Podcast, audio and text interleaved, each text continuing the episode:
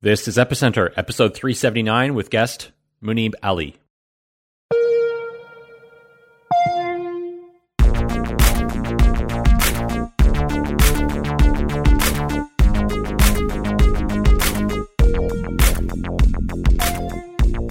Hi, I'm Sebastian Couture, and you're listening to Epicenter, the podcast where we interview crypto founders, builders, and thought leaders. On this show, we dive deep to learn how things work at a technical level, and we fly high to understand visionary concepts and long term trends. If you like Epicenter, the best way to support us is to leave a review on Apple Podcast. If you're on a Mac or iOS device, the easiest way to do that is to go to epicenter.rocks slash Apple. And if you're new to the podcast, be sure to subscribe on Apple Podcasts, Spotify, or wherever you listen. Today, our guest is Muneeb Ali. We had Muneeb on over five years ago on episode 101. And back then, he was working on a project called One Name, which was a sort of decentralized identity system where one could register usernames and domain names. That project has evolved in a pretty drastic way to become Stacks. And Stacks is a smart contract platform that is built on top of Bitcoin. It is powered by Bitcoin. In the world of smart contract platforms, there are just a handful of projects that leverage Bitcoin for security, and Stack positions itself not as a sidechain, but as a layer one chain that shares the Bitcoin compute power for security. They just launched Stacks 2.0, which introduces full smart contract capabilities with their native programming language Clarity.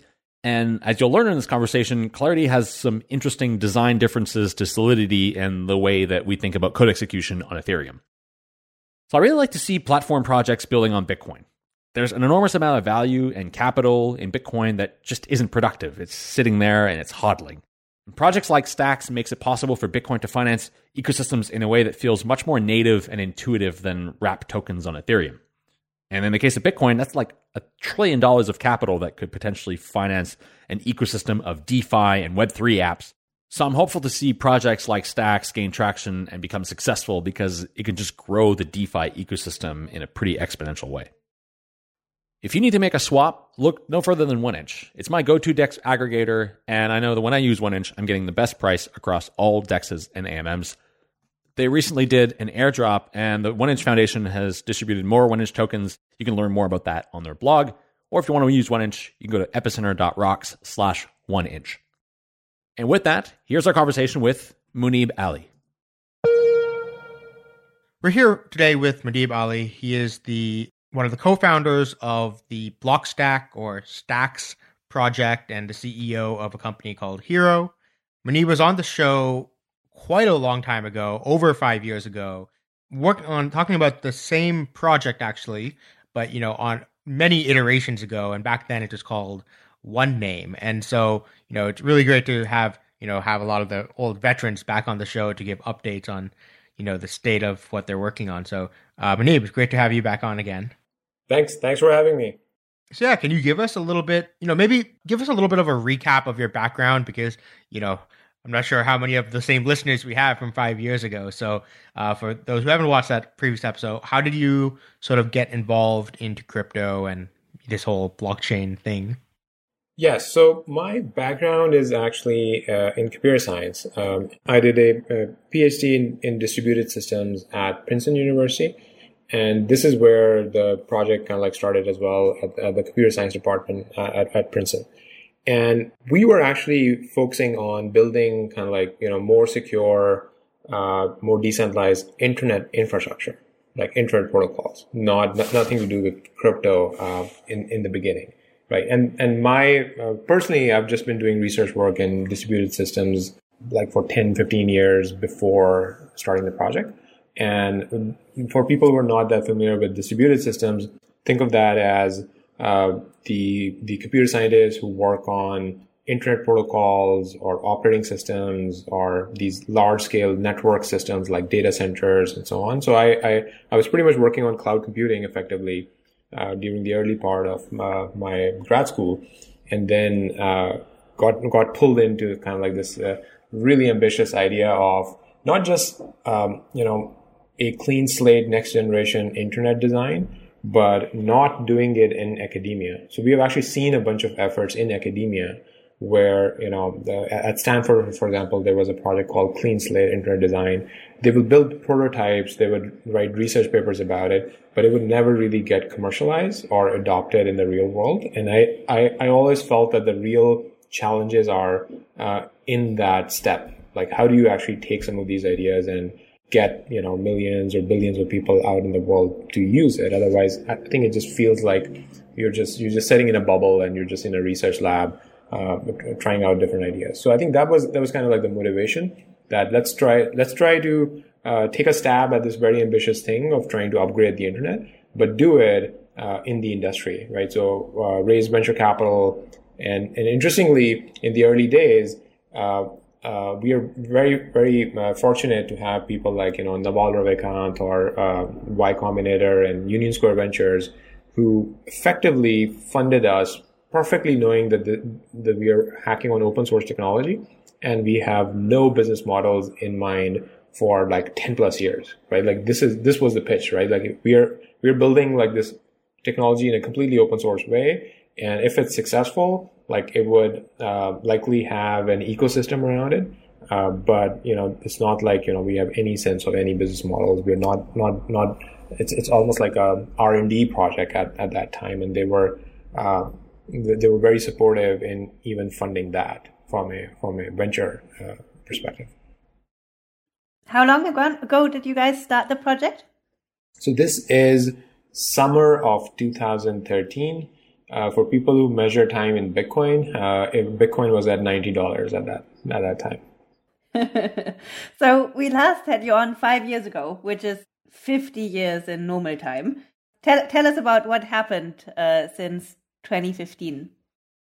Yes. So I think um, to continue the story a little bit, um, we, we quickly discovered blockchains and the and we discovered blockchains as a very elegant solution for some of the problems that we were trying to solve right so imagine if you're trying to build like a more secure more decentralized uh, dns system domain name system right or you're trying to figure out uh, more secure ways of distributing um, your cryptographic keys on the internet.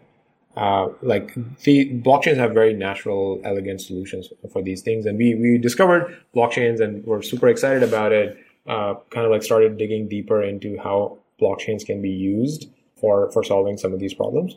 And interestingly, um, at that time, uh, we we obviously you know there was Bitcoin, but then there were some Bitcoin forks as well. This is this is pre Ethereum, right? Ethereum Ethereum did not exist at that time. I, I read the white paper. It was not public public the white paper at that time, but I someone someone sent it to me privately, and um, there was a fork of Bitcoin called Namecoin, which is still around. It's it's like a semi-dead project at this point, but you know it's it's still around. But it used to be kind of like the number two or number three altcoin on on Coin Market Cap back then. And interestingly, uh, the choices in front of us were: should we directly use Bitcoin? Should we build a separate network, which is which is what Ethereum did, or should we uh, build on something that is kind of like sharing the compute power of Bitcoin, which is which is like what Namecoin was doing with merge mining, right? And there are different design trade-offs uh, for for these approaches. And the way we kind of like thought about it is, uh, interestingly, it's actually easier to build a separate network, right? So what we're seeing a bunch of blockchains being built out and and and you know, it's amazing. I'm not saying building a blockchain is easy. building a blockchain takes takes a lot of effort and careful designing, and there's con- consensus problems to solve. But connecting two different blockchains together in consensus is actually a harder problem, especially when one of them uh, cannot be changed at all. So that's Bitcoin, right? So Bitcoin has this very uh, it's it's a great property that Bitcoin has that Bitcoin is not going to change right? So if you want to work with Bitcoin, you need to figure out how to work with it without changing it, right? And that actually makes things much, much harder. So at that time, we were exploring uh, effectively merge mining type techniques that can we start building these uh, domain name systems or PKI systems, uh, but still somehow share the uh, compute power of Bitcoin. And there were like we we can go into some of those challenges, but at, at a high level, there were many uh, technical challenges with, with with that approach. And we the second iteration, the, the first iteration, I would say it didn't last very long, right? We quickly discovered uh, the problems with approaches like Namecoin or, or merge mining. And the first real iteration, which was Stacks 1.0, was actually directly built on top of Bitcoin. We actually knew that this is, in the grand scheme of things, not a very scalable design because every Stacks transaction is a Bitcoin transaction, right? So if a million domain names get registered on Stacks, a million Bitcoin transactions happen, right? And, and the Bitcoin uh, core developers weren't like truly kind of like excited about it. We at one point we were the largest uh, consumer of uh, op return um, transactions. Op return is like you embed this additional data in in Bitcoin transactions. So you're basically using Bitcoin for other purposes. Right? You're not really doing uh, Bitcoin Bitcoin to Bitcoin transfers. You're actually just using the additional embedded data. And we we built like Stacks 1.0 is like uh, think of it as a virtual blockchain. Like it's a blockchain built on top of top of Bitcoin and that that has limitations. Like it did not have uh, full a full smart contract language. It obviously had scalability limitations because it's tied with Bitcoin. And but back then, like back when uh, this was launched in like 2015 or so, it wasn't clear how Bitcoin is going to scale, right? Like this is pre the fork wars, right? Even though we, we thought that Bitcoin would always be used as a settlement layer, that was the camp we were in. It was kind of like still a question in the industry that uh, can Bitcoin actually take more data right at the base layer? And now it's abundantly clear that no, Bitcoin is not going to take additional data. So I, w- I would say around 2017 or so, we started uh, working on the Stacks 2.0 design. So it's actually been like three years in the making. And interestingly, I think this is this is where uh, this becomes very fascinating. It goes back to the original design decision of 2013 do you build a separate network? Do you build on Bitcoin? Or do you somehow share the compute power of Bitcoin? And I think that we've cracked the problem uh, this time around with Stacks 2.0, where it shares the compute power of Bitcoin, but it is not dependent. Like the scalability is completely disconnected uh, from Bitcoin. It can scale independently of Bitcoin, and uh, it can have full smart contract languages.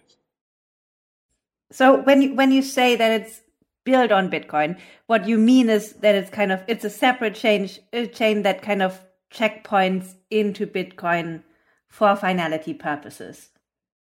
Yeah, there's a there's a little bit more than that, right? So think of that as it's not a sidechain like from a traditional definition of a sidechain, but we, we, we one way to think of that is, is it's like a layer one blockchain that directly connects with Bitcoin, right? So what I mean by that is there's actually consensus between two blockchains, right? Uh, sure, our Stacks blockchain has consensus internally as well, but it has consensus between Bitcoin.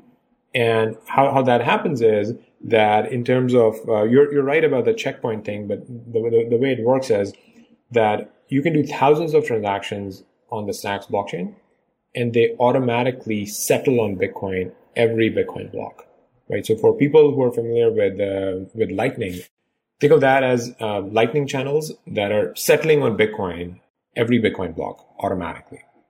And and and the way they the consensus works is that the miners of the Stacks blockchain they actually view the state of both Bitcoin and Stacks. They're competing to become a miner using the Bitcoin blockchain.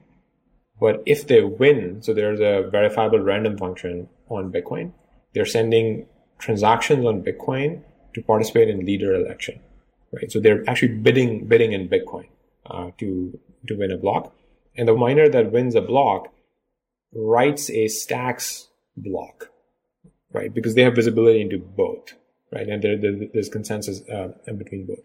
So the interesting thing that happens is that uh, let me let me um, sh- share some stats here. I think in the first 2,000 uh, blocks of uh, of our blockchain, so it launched around January 14th.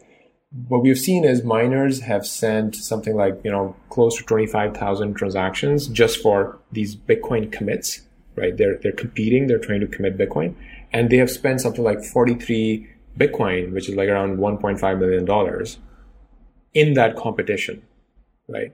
And it and it what, what's happening is that the value of a stacks block it, they're bidding on that value in Bitcoin directly on the Bitcoin chain right? Instead of uh, having hardware and ASICs and burning electricity to compete for for mining a block, right? And and that's that's super interesting because what that does is it says that you don't need a separate proof of work chain.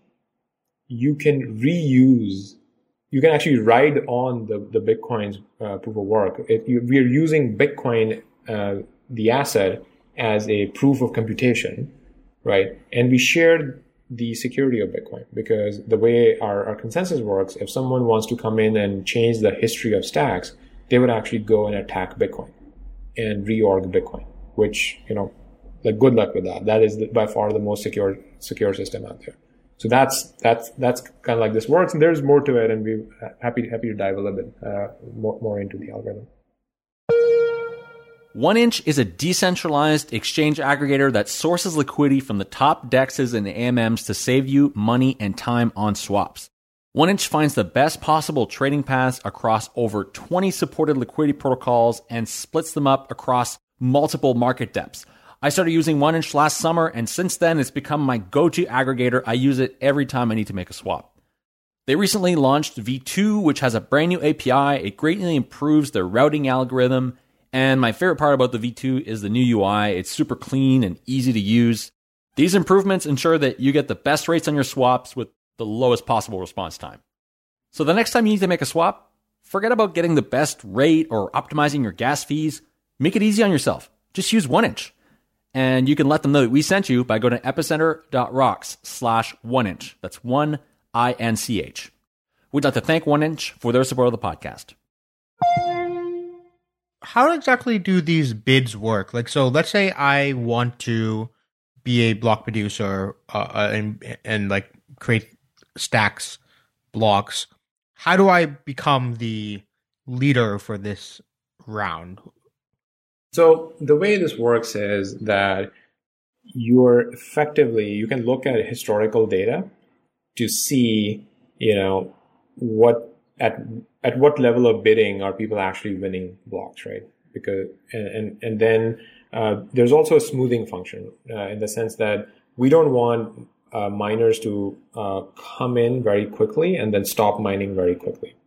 We want there to be some sort of smoothing function because in, the bids are actually going to depend on the STX BTC price pair on exchanges. Some of the miners, I can tell you, that they model mining as a uh, almost like a DEX, where they're looking at uh, the BTC STX price pair, and they want to mine if they can get a cheaper rate than the Binance STX BTC price or you know some other exchanges BTC price. So they, they view this as an ARB opportunity. So miners will only mine if they can get cheaper STX from mining than whatever is the ongoing real time uh, trading rate uh, outside. And plus, obviously, there uh, there are more details there because you're not there's some delay in them actually getting the STX, and there are other other complexity involved. But at a high level, you can model that as a as a DEX running on Bitcoin, right? And in the process of trying to uh, buy up the STX that's being released, the consensus is a byproduct of that. But so how how does the bid actually work? Like do I send Bitcoin to a particular address? And so, and if so, if I don't get, if I'm not the winner of the auction, how do I get my bid back? So first, I'll explain the concepts with just a burn address, right? So imagine that all the bids are going to a burn address and, and Bitcoin is being burnt. And what's happening is that uh, there is a verifiable random function and it, it effectively looks at um, if you burn more Bitcoin, your probability of winning goes up, but it, it is it is still a VRF, right? So it's, it's, you're not guaranteed. Your probability goes up, but you're not guaranteed to win. So then, and it's over a window as well, right? So what happens is in, in any given block, the, the verifiable random function basically spits out who the winner is, right? And that winner gets to write the, the stacks block and collect the uh, Coinbase fees, the newly minted tokens from stacks, and the Clarity smart contract fees and the transaction fees uh, from stacks. So that is the value of the block uh, for for the miner. But then this is a lot of Bitcoin being destroyed, right? So we worked on a improvement where we were like, instead, like for, for example, just in the first 2000 blocks, like $1.5 million worth of Bitcoin would have been destroyed. So we worked on a improvement where the miners can actually agree on a set of Bitcoin addresses, uh, which are the reward addresses. And these are people who hold the stacks cryptocurrency on the stacks blockchain. And they also want to participate in consensus, right? So they are participating at a lower level, right? They are effectively locking up capital on the on the dominant fork, right? And when they send out this transaction to lock STX, they're broadcasting useful uh, network information, right? So these, these people become like active participants in consensus, but basically saying, here is the state of the blockchain that I see, and I want to lock my capital on the on what I think is the correct fork of the network, right? And they and they give out the Bitcoin address as part of that. It's very interesting because the mechanism itself is written as a Clarity contract. So people can actually see it. It's a call to a Clarity contract where you are locking STX and, and every cycle is, uh, a cycle is roughly two weeks, is 2000 blocks. So the minimum time to lock is 2000 blocks. And now the Bitcoin, uh, so based on kind of like the last, almost like the registration period, we get a set of addresses and the miners are now sending transactions to, the, to those addresses right and interestingly the load on bitcoin is in the order of the number of miners right so if there are let's say 20 miners who are competing bitcoin is going to see 20 transactions per block right? Independent of if stacks is doing a thousand transactions or 5000 transactions. The the the load on Bitcoin is in the order of the miners, right? Which which is a very very interesting property to have, and in some ways the the hash power of the Stacks chain is represented in Bitcoin, and the Stacks holders are getting that Bitcoin, right? So we were we were actually seeing when people started getting Bitcoin directly from miners, like people were like, this is a magical experience, right? Like there, there, there are some tweets out there where people are, have, have posted videos of small Bitcoin transactions just showing up or, you know, there were, there were some people who were like, I woke up to like 10 emails from my Coinbase account that you have received Bitcoin, you have received Bitcoin.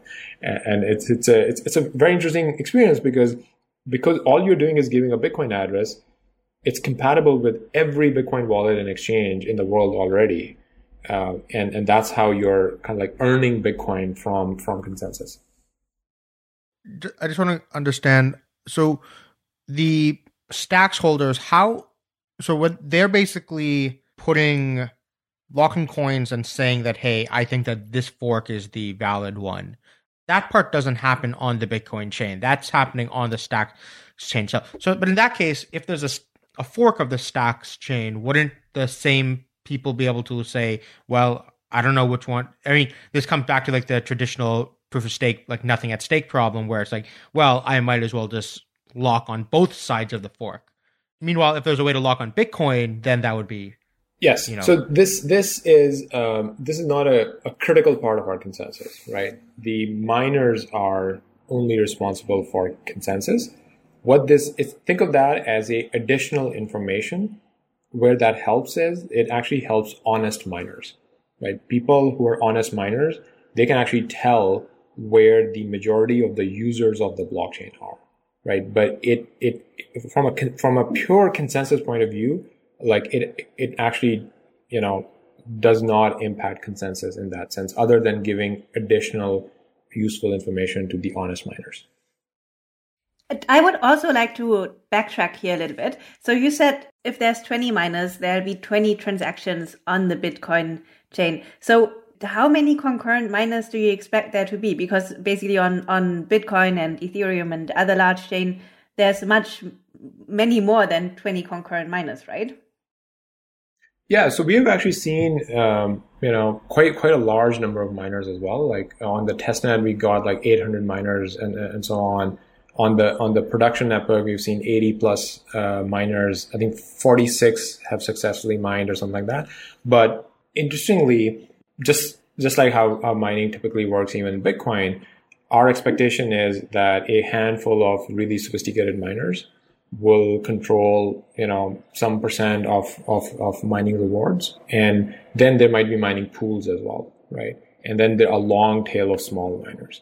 So I think in, in that sense, like if you look at that distribution for Bitcoin, let's say you ignore the ignore the the very very small folks, you just look at who the big miners are or who the big pools are. Like it, you you basically get a handful of uh, of miners in a in a in a steady state, right? and which is which is something uh, that that might happen on as. It's, it's effectively modeled modeled after after Bitcoin. And the block rate is larger for Stacks than for Bitcoin, right? So basically, you have you have many more blocks. Each Bitcoin blocks corresponds to many Stacks blocks. So um, how do I bid? Do I bid on a specific block, or do I bid on the right to mine the next fifteen minutes worth of blocks, or how does this work? Yeah. So we, we have this concept of micro blocks. So to keep things simple, Stacks blocks have a one to one correspondence with Bitcoin, right? But we have further divided the Stacks block into micro blocks. And, and you can, uh, so micro blocks, interestingly, also get confirmations. These confirmations have nothing much to do with, with Bitcoin. Basically, think of that as you're a user, you broadcast a transaction on Stacks it will very quickly get picked up by a Stacks miner and get included in a microblock, right? And then, you know, and, and, and microblocks are, are a little bit different. Only the winner of the last Stacks block can produce microblocks. And so a, a microblock is like, you know, the last winner is just going like boom, boom, boom, and they keep producing blocks, let's say six, seven, eight, depending on, you know, how long Bitcoin is taking to produce a block. Let's say a, a microblock is every, call it 30 seconds. But once I'm in the microblock, am I in or is it kind of like a snapshot of the mempool? Yes. So so that that interestingly is a how you can we can display that information to the user as basically other miners can include the microblock in their Bitcoin commits as well. So what, what's what's happening on Bitcoin is that people are very quickly doing replace by fee. The miners are doing replace by fee to always have the updated information and the updated uh, microblock in there. But you can actually just look at the Bitcoin mempool and know that the probability of of your transaction getting confirmed is actually close to 100% because all of the of the stacks miners have you in their microblock. And then there are incentives there where a percent of the rewards are based on including microblocks in your transaction like for the for the other miners for the miners who don't even win the the main block they are incentivized to include as many microblocks in there as as possible right so we it's, it's a little bit of a game theory there but it's it's, it's pretty interesting like i would say like ni- in 99% of the cases like as soon as you get a single confirmation on a microblock like your transaction is getting in because every single miner is incentivized to include it on the whoever wins the Bitcoin block, like they would have you in in, in their micro blocks. Let's say, uh, okay, so let's say half the miners end up not seeing one of the micro blocks on time, and so half the miners with their bids they included up to micro block number 100 while half of them included microblock 101 which one now so now a new leader is selected. Uh, they continue to build off of the one that they saw off of the bid that was in their thing, or do they have to like take you know whatever the majority of the miners picked, or how does that work? So this is this is where we separate kind of like confirmations from finality. Finality is only driven by Bitcoin. So whoever was the miner who wrote the Bitcoin block, basically you will you will see one finality effectively, right? And then Bitcoin confirmations are kind of like finality numbers. Once once they reach high enough, like there are guarantees that nothing nothing can roll back on on stacks. So if you if you have someone determined who is allowed to mine your next block, how do you deal with the threat of them censoring transactions? So interestingly, we when when thinking about censoring transactions, uh, we have this really cool feature where people can actually send stacks transactions on the Bitcoin network as well. So uh, transfer transactions and uh, locking up, uh, we call it stacking. So if you want to lock up your uh, your stacks to participate, they're supported in Bitcoin, and more uh, forms can be supported as well. So if you're afraid that hey, someone is not going to let me transfer my stacks or not going to let me participate in stacking, you can actually just broadcast transactions on the Bitcoin chain and they will get picked up in consensus. And I think that's actually pretty beautiful because it's Bitcoin as a backup communication channel if you are afraid of censorship. What about from the other direction? Um, Bitcoin miners basically censoring all stacks bids, so that way like as the as a bitcoin miner i can guarantee that i win this stacks bid as well. Yeah so we we did a bunch of work there. Like i think there's there's very interesting uh, game theory.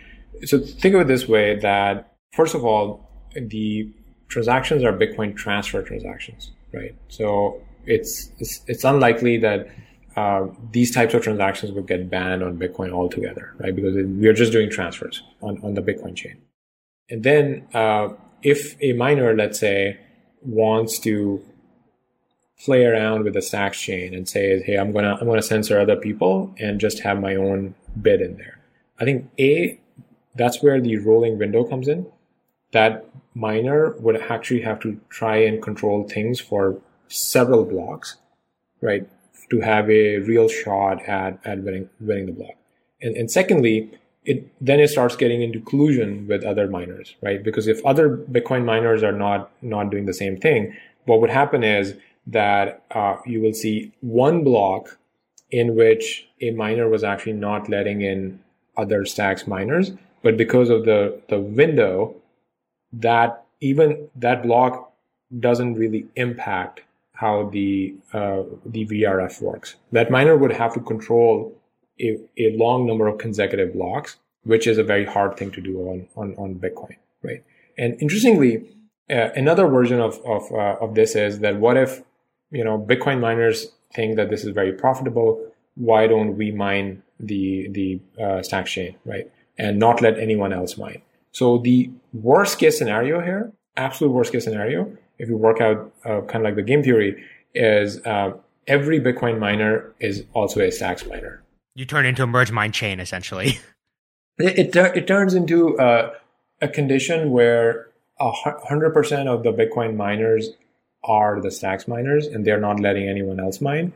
But which is fine because if you consider Bitcoin mining to be decentralized, it's basically like a additional requirement to mine the stacks chain at that point. That to to mine the stacks chain, you also need to be a miner on Bitcoin, right? But that is the worst case scenario, which which I'm I'm very very comfortable with. But that is like basically a similar security as like merge mining, right? It would tur- essentially turns into merge mining. In in some sense, yeah. So how does the Stacks chain deal with reorgs on the Bitcoin level? So I think in, in general, Bitcoin dictates the, the finality, right? So if Bitcoin forks, Stacks forks with it. And whatever fork win, wins on Bitcoin is the source of truth for, for Stacks. That, and that's how it's designed, right? Like it's basically, it's designed to use Bitcoin as a settlement layer and as a source of truth.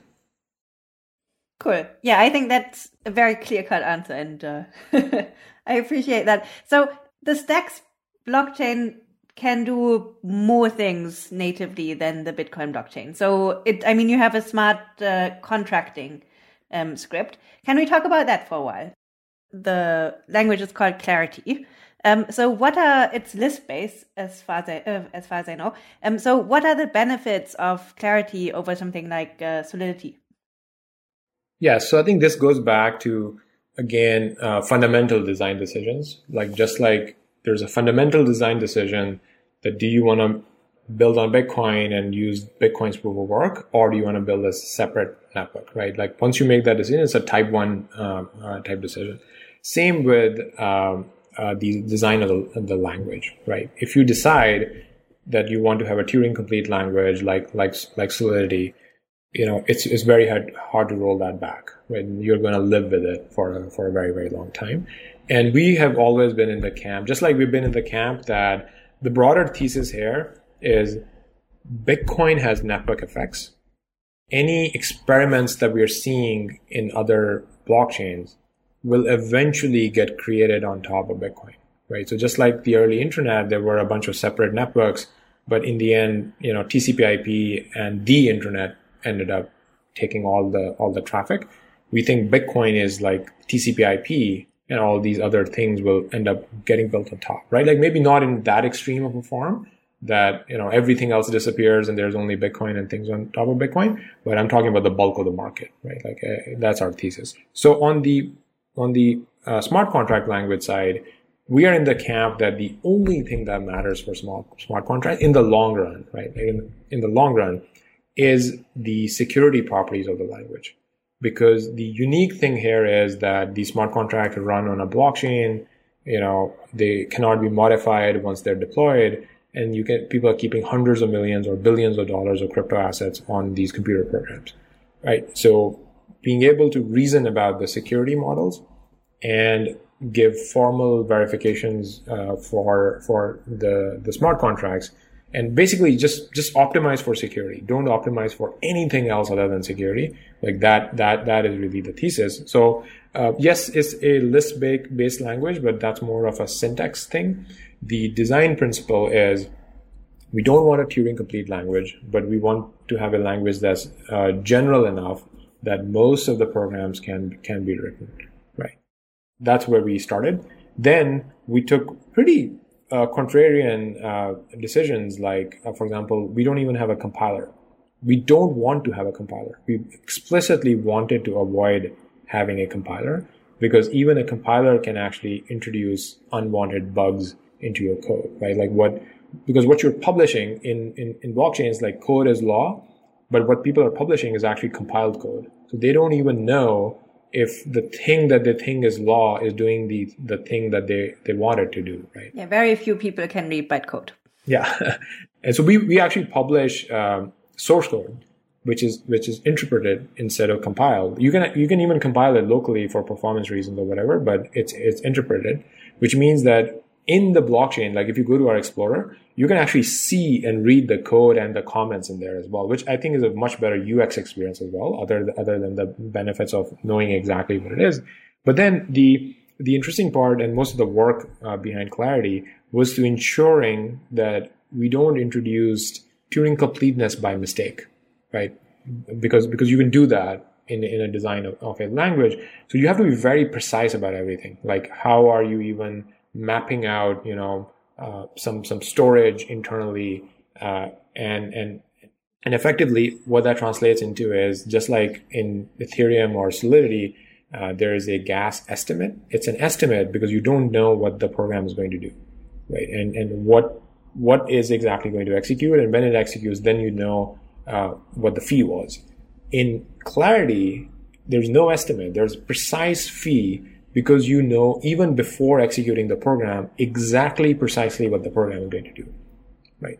And that i think that is the night and day difference in the two designs where uh, in the industry right now what's happening is people realize that hey smart contracts are important. Let's just get a lot of manual audits on the code. Or they would try to uh, have some sort of a formal verification by writing additional code additional syntax and then doing partial uh, uh, verification on that code base. What we are saying is, yes, obviously, you know, manual audits are great, but you get formal verification out of the box just based on how the programming language is designed.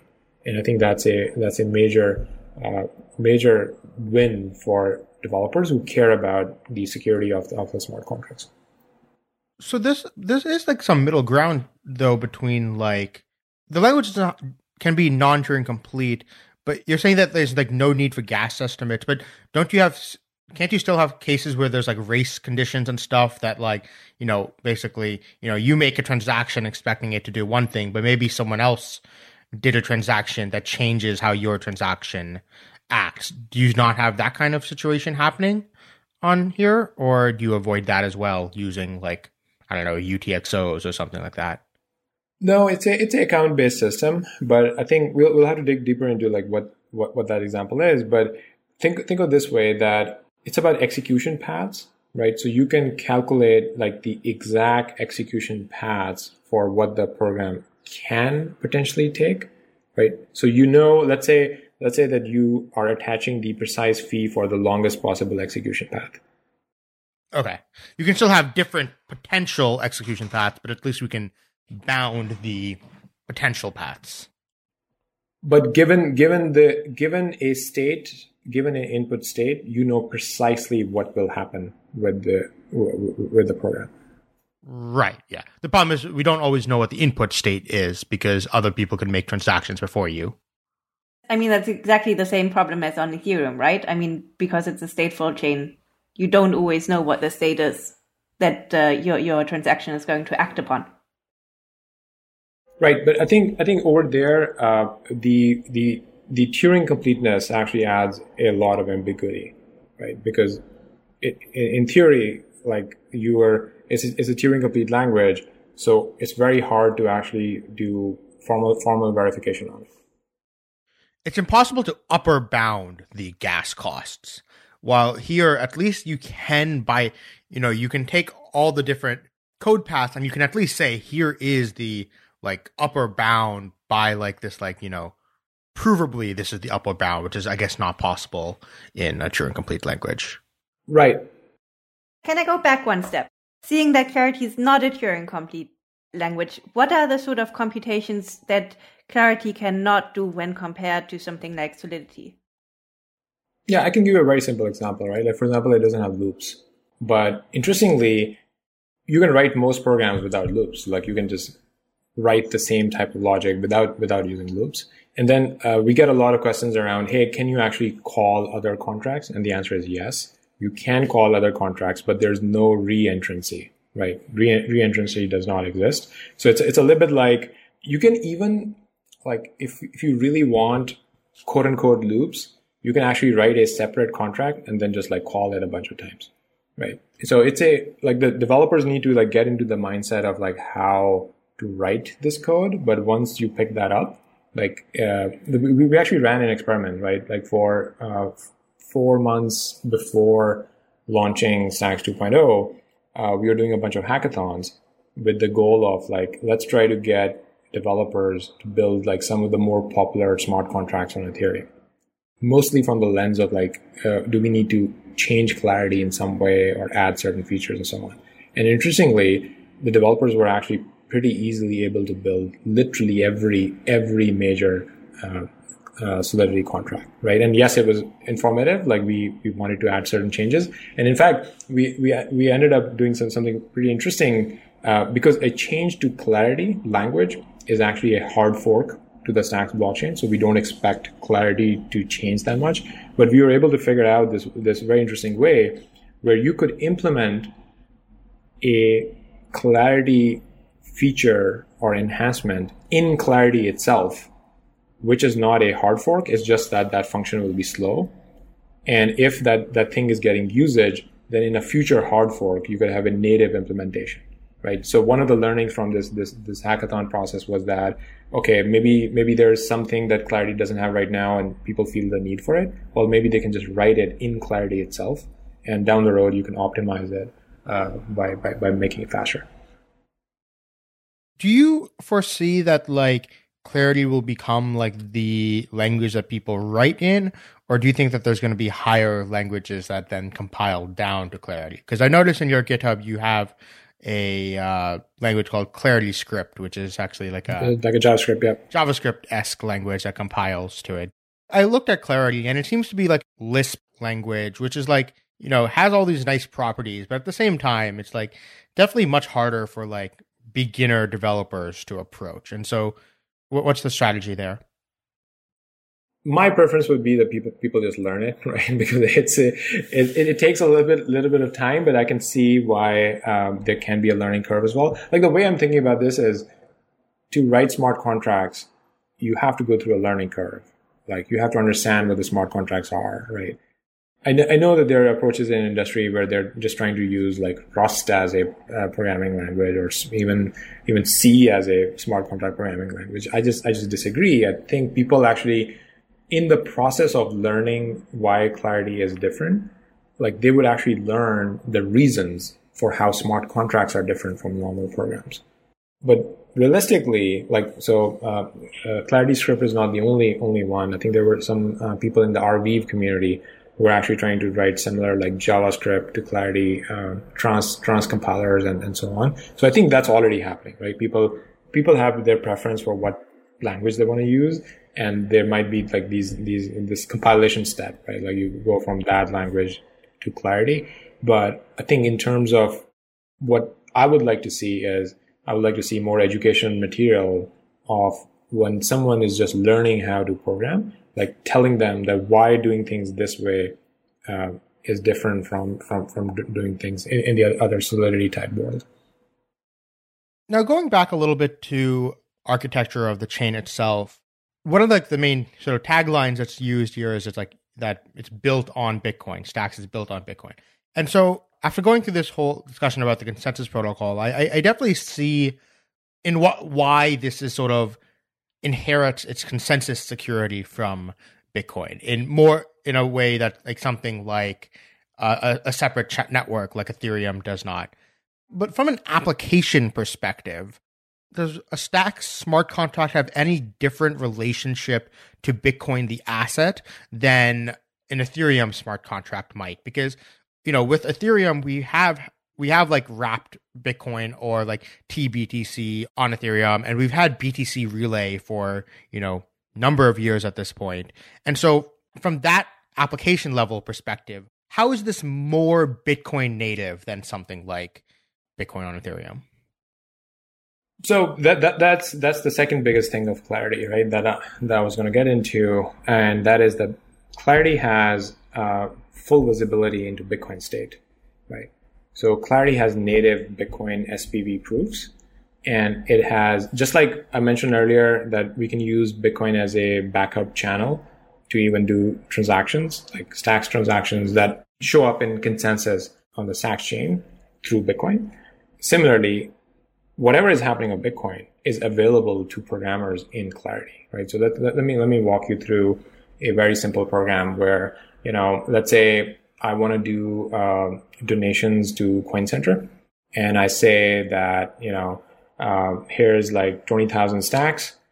I like up to twenty thousand stacks. I want to donate to Coin Center, and uh, based on how many Bitcoin donations go to this Bitcoin address, I will match an additional amount, and I can write that as a Clarity smart contract people are sending transactions to Bitcoin address for for Coin Center, right?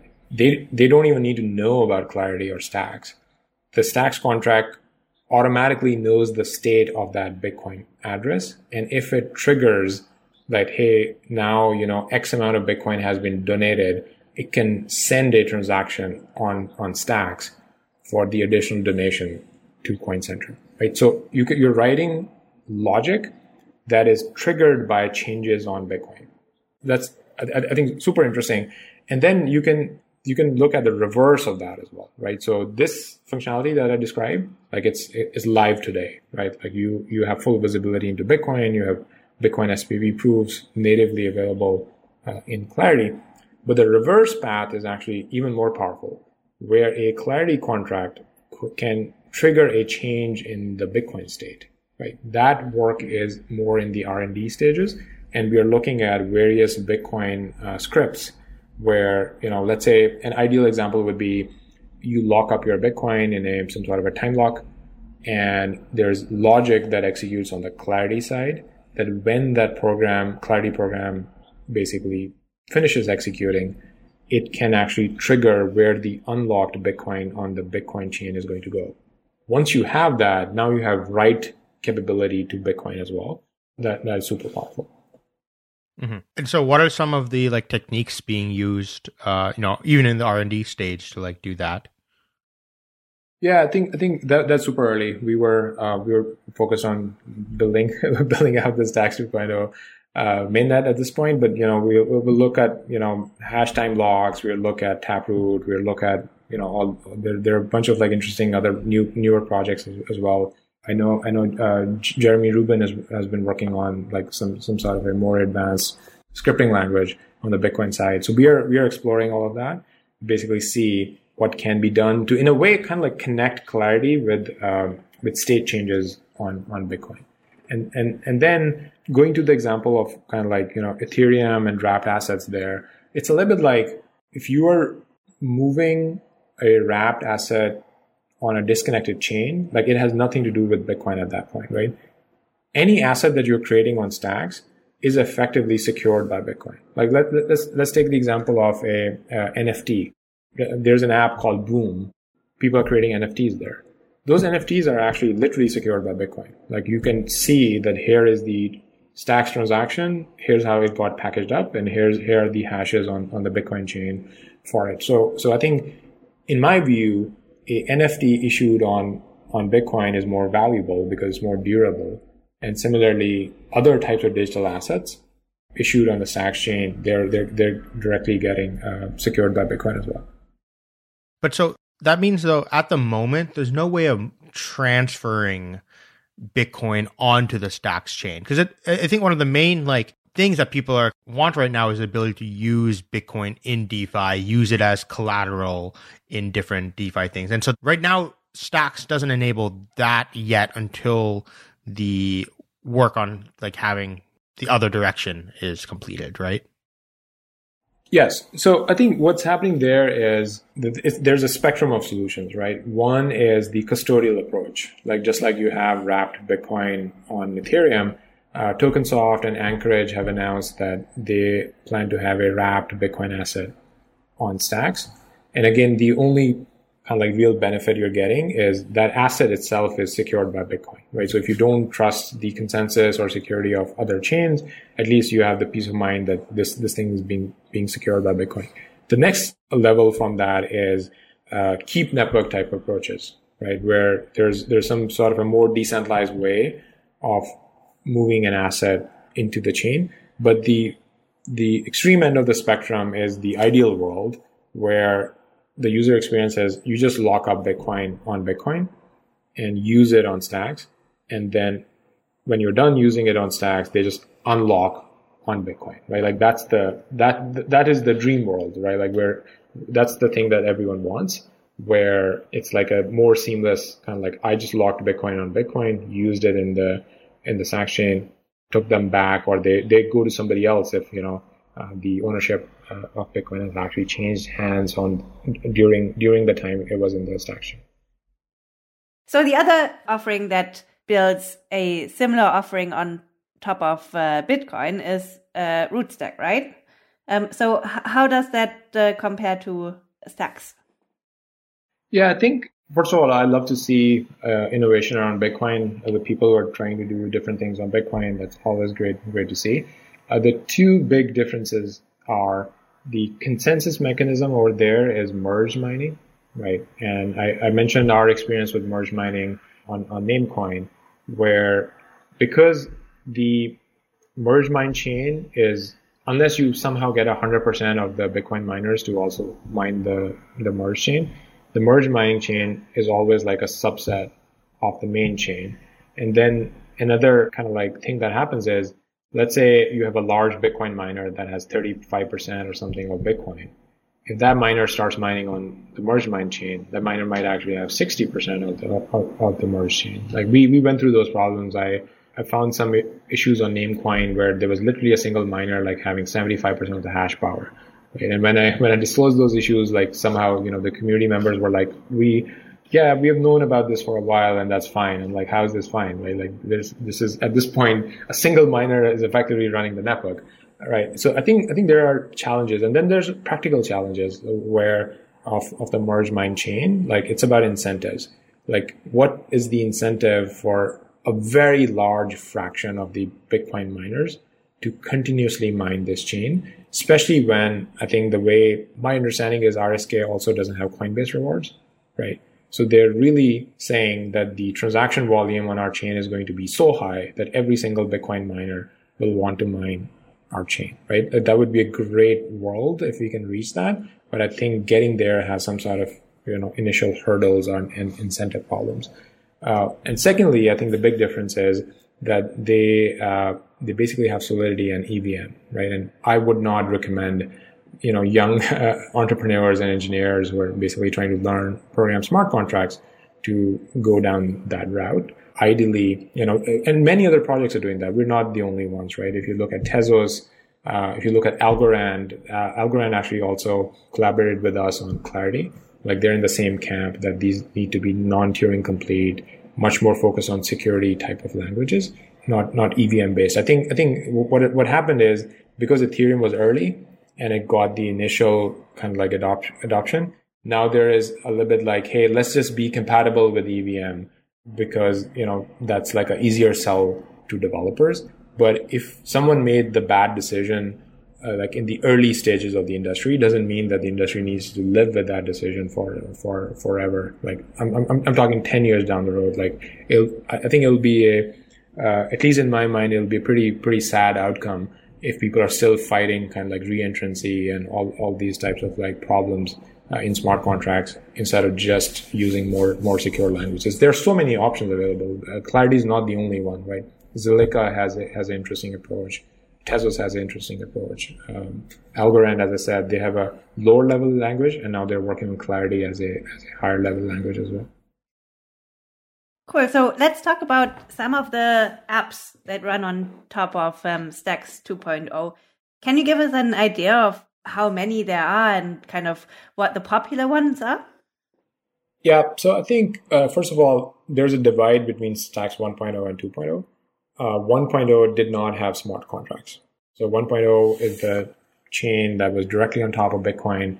And over there, effectively, the use of the blockchain was effectively to register usernames, uh, domain names, and pointers to storage, right? And then we, then we had a decentralized authentication system. We had we had the rest of the stack so that people can build uh, things like you know decentralized blogging, uh, decentralized photo sharing, like even messaging applications and so on. And we saw a bunch of them. A lot of the the that traction goes back to our app mining program, which is which is a very interesting experiment. Like we we learned a lot from it. It effectively was a more automated way to incentivize developer behavior. That let's say that there are certain metrics uh, based on which you're handing out rewards to developers, right? To kickstart kind of like an app ecosystem so that people are building more applications.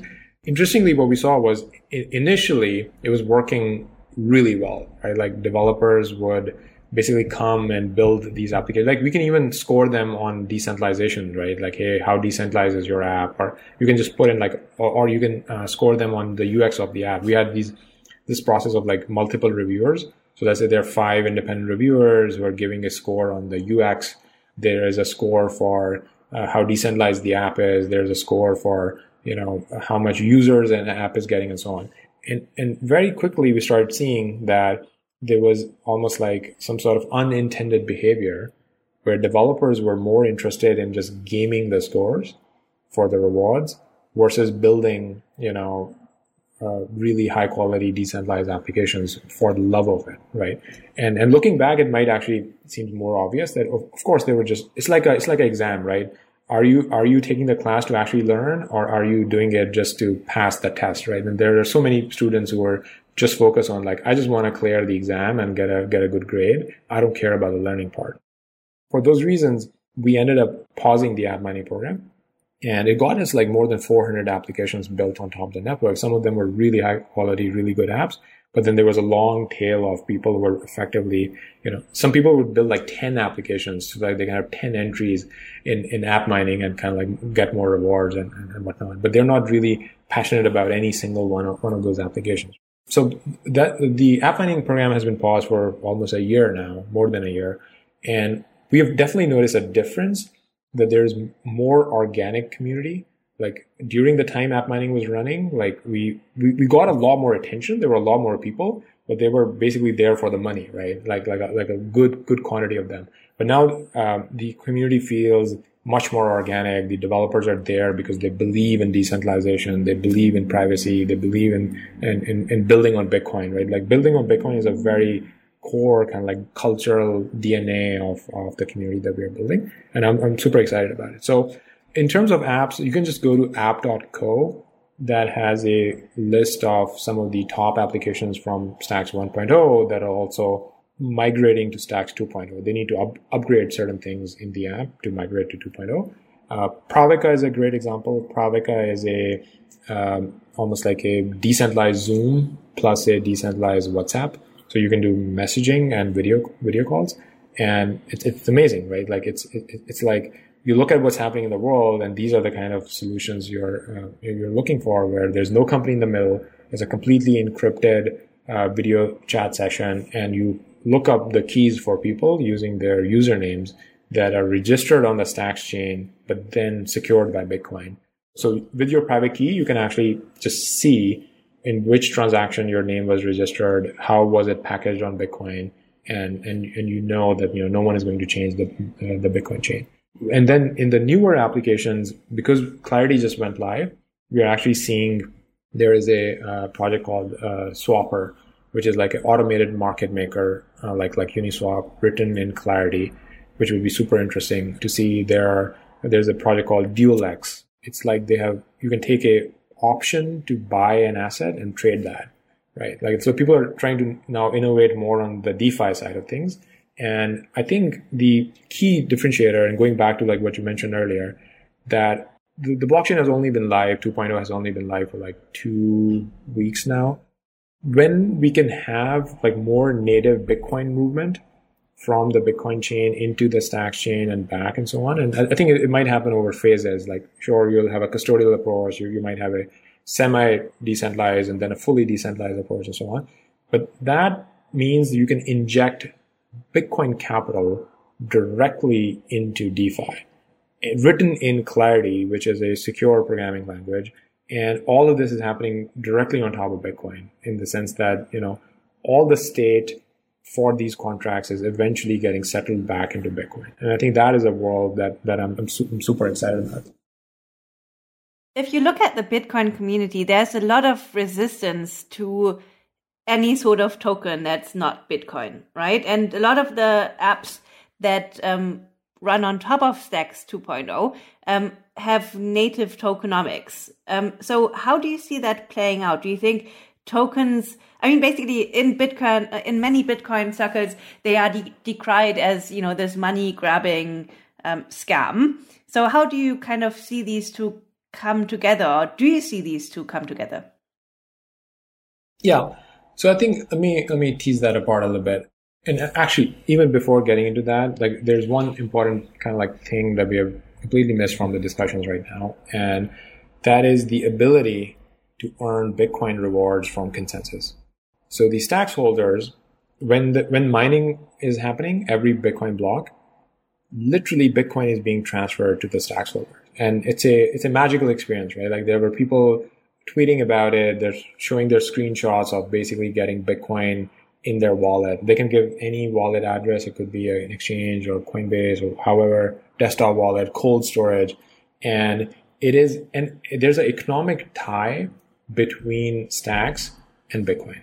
Like in the sense that if there are more smart contracts that are gaining traction on stacks, the Bitcoin yield is going up for these stacks holders, right? So it's a, it's a little bit like, imagine it's a, we've seen in, in the crypto industry this tribalism, especially like, you know, between Bitcoin and Ethereum as well, where some sometimes you'll see debates like, hey, Ethereum is going to be more valuable than Bitcoin. Bitcoin can just be recreated on top of Ethereum and, and so on and, and the other way around.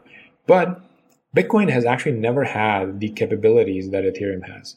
It's mostly a passive asset like gold that people are kind of like just buying and it's just sitting there.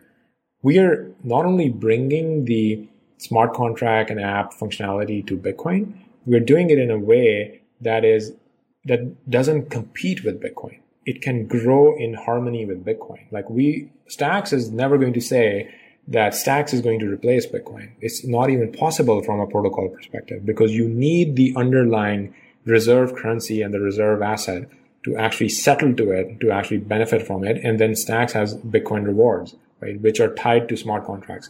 Like in the sense that if smart contracts are taking off, these Bitcoin rewards are going up and people are kind of like, you know, more interested in the long-term success of both Bitcoin and, and Stacks, right? So let's, let's have that framework in mind and then dig deeper into the Bitcoin community who have, they have resistance to new types of assets. Like there are people without naming them who have flat out told me that they love every single thing about this project minus the Stacks cryptocurrency. They, they love everything, right? It's open source, it's decentralized, it's bringing, you know, apps and smart contracts and all this innovation and, and all of that. And, you know, we they, they praise even the work we have done on regulations and this and that, but they, they have some sort of a mental barrier to a separate asset. And then I, then I, then I, then I basically walk them through the journey. I'm like, why don't you fork our, our project and run it without without the asset and basically see what happens. So what would happen is that all this state for smart contracts that is being secured outside of Bitcoin, no one would have any incentive to store that state. So then you're talking about can we shove this state back into Bitcoin, which is not going to happen, right? It's a scalability problem for Bitcoin. And then also, I think incentives matter a lot. Like we just launched and and their miners were competing over mining blocks. Like we're not in a situation where we are begging people that, hey, can you please come and, you know, run nodes on this chain just out of the goodness of your heart. Uh, they're doing it because they're financially motivated to do it. And it's the same thing with Bitcoin. How do you think Bitcoin took off? Like it has incentives. It, it pays the operators of the network to operate the Bitcoin network. And similarly, you need to pay the operators of, of, of the Stacks network to operate these smart contracts. And I think uh, the the other interesting angle with Bitcoiners is you would ask them that do you think Bitcoin is a settlement layer, and they'll be like, yes, Bitcoin is a settlement layer, and Bitcoin should settle everything in the world. I'm like, okay, great. You know, Stacks settles on Bitcoin, and if there is a token that is issued on on Stacks, that that token also settles on Bitcoin. So I think there's a, a little bit of a uh, like a inner conflict where you cannot at the same time believe that everything in the world should be priced in Bitcoin. Everything should, should use Bitcoin as a settlement layer and at the same time deny the existence of those assets that should be priced in Bitcoin and should settle on Bitcoin, right? So once you, once you start walking through this, like you, you, you, you see the conflict and, and uh, a lot of, and also like, I, I shouldn't say that this is the same reaction from all of the Bitcoin community. Like, I think even the Bitcoin community is a spectrum. There's some people who are extremely bullish and extremely helpful and extremely excited about what we are doing. Then there, there are people who are like, hey, uh, they kind of accept it. They're like, you know, I don't like the token, but I overall, you guys, what you guys are doing is like really beneficial, and I kind of like it. And then there's the the extreme form where they're like, the token, I just hate it enough that I'm going to hate the entire project because you have a token, right? So I think it's a it's a spectrum, but uh, over time, I think especially with more education, especially when people realize, like imagine how many people are going to discover Bitcoin because they're going to earn their first Bitcoin through through Stacks, or how or how this is actually making uh, Nick Carter. Uh, I was on a podcast with them. He made a really really important argument that Stacks miners are willing to pay really high Bitcoin transaction fees because the value of a stacks block to them is a way higher than a normal Bitcoin transaction, right? Which is actually a very sustainable model for Bitcoin, especially if, if all, all of these Bitcoiners, they would love to see Bitcoin at 50,000, 100,000, a million, right? What do they think is going to happen with Bitcoin fees when that happens, right? Bitcoin fees are going to skyrocket. And to sustain the fee market, the only sustainable path is that you're actually packing so much valuable information in a Bitcoin transaction that it is okay for someone to pay a hundred dollar, thousand dollar transaction fee. Our miners will gladly pay a thousand dollar transaction fee to just get their just get their transaction in. They, they they actually do very aggressive replace by fee. Like you know they're always bumping up their their, their fee and updating their transaction because they really really want to get into a a Bitcoin block. And I think long term like that is the kind of use that can actually justify a very high price of Bitcoin as well, because you're packing so much information. I think this is a uh, this is a perfect note to end on. I think this kind of sums up your entire offering really nicely. So, can you tell our listeners where should they go to find you and to find information on your project? Yes, so I think I'm I'm I'm fairly active on Twitter, uh, and uh, it's just my first name at Muneeb, M U N E E B, and then uh, the project is on Stacks.co, and and there are actually like multiple entities in the project that you can then discover. I run a developer focused company called Hiro. There's a nonprofit called Stacks Foundation. There is a community focused entity, Freehold. There are mining companies like Daemon and clients like Secret uh, Key Labs or New Internet Labs and so on. So the project has really grown over, over the years. There are, uh, it's, it's, it's very decentralized. It's very much in the, in the camp of Bitcoin. Like it, it shares a lot of the DNA with Bitcoin and is effectively trying to bring more, uh, more innovation to Bitcoin. Perfect. Thank you so much for coming on, Muneeb. Awesome. Thanks. Thanks for having me. Thank you for joining us on this week's episode. We release new episodes every week. You can find and subscribe to the show on iTunes, Spotify, YouTube, SoundCloud, or wherever you listen to podcasts. And if you have a Google Home or Alexa device, you can tell it to listen to the latest episode of the Epicenter podcast. Go to epicenter.tv slash subscribe for a full list of places where you can watch and listen. And while you're there, be sure to sign up for the newsletter so you get new episodes in your inbox as they're released. If you want to interact with us, guests, or other podcast listeners, you can follow us on Twitter and please leave us a review on iTunes. It helps people find the show, and we're always happy to read them. So thanks so much, and we look forward to being back next week.